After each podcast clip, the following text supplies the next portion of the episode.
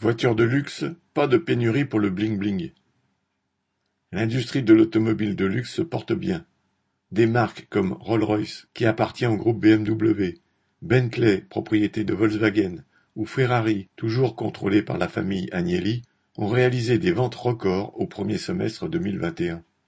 L'augmentation des ventes va visiblement au-delà d'un rattrapage après la période Covid. Elle s'explique plutôt par le fait que les riches ont de l'argent disponible à ne plus savoir qu'en faire. Chez Rolls-Royce, les acheteurs posséderaient chacun en moyenne six modèles de la marque.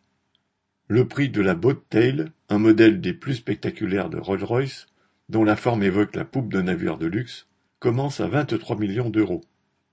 Les riches ne regardant pas la dépense, la personnalisation des voitures avec des matériaux coûteux se développe.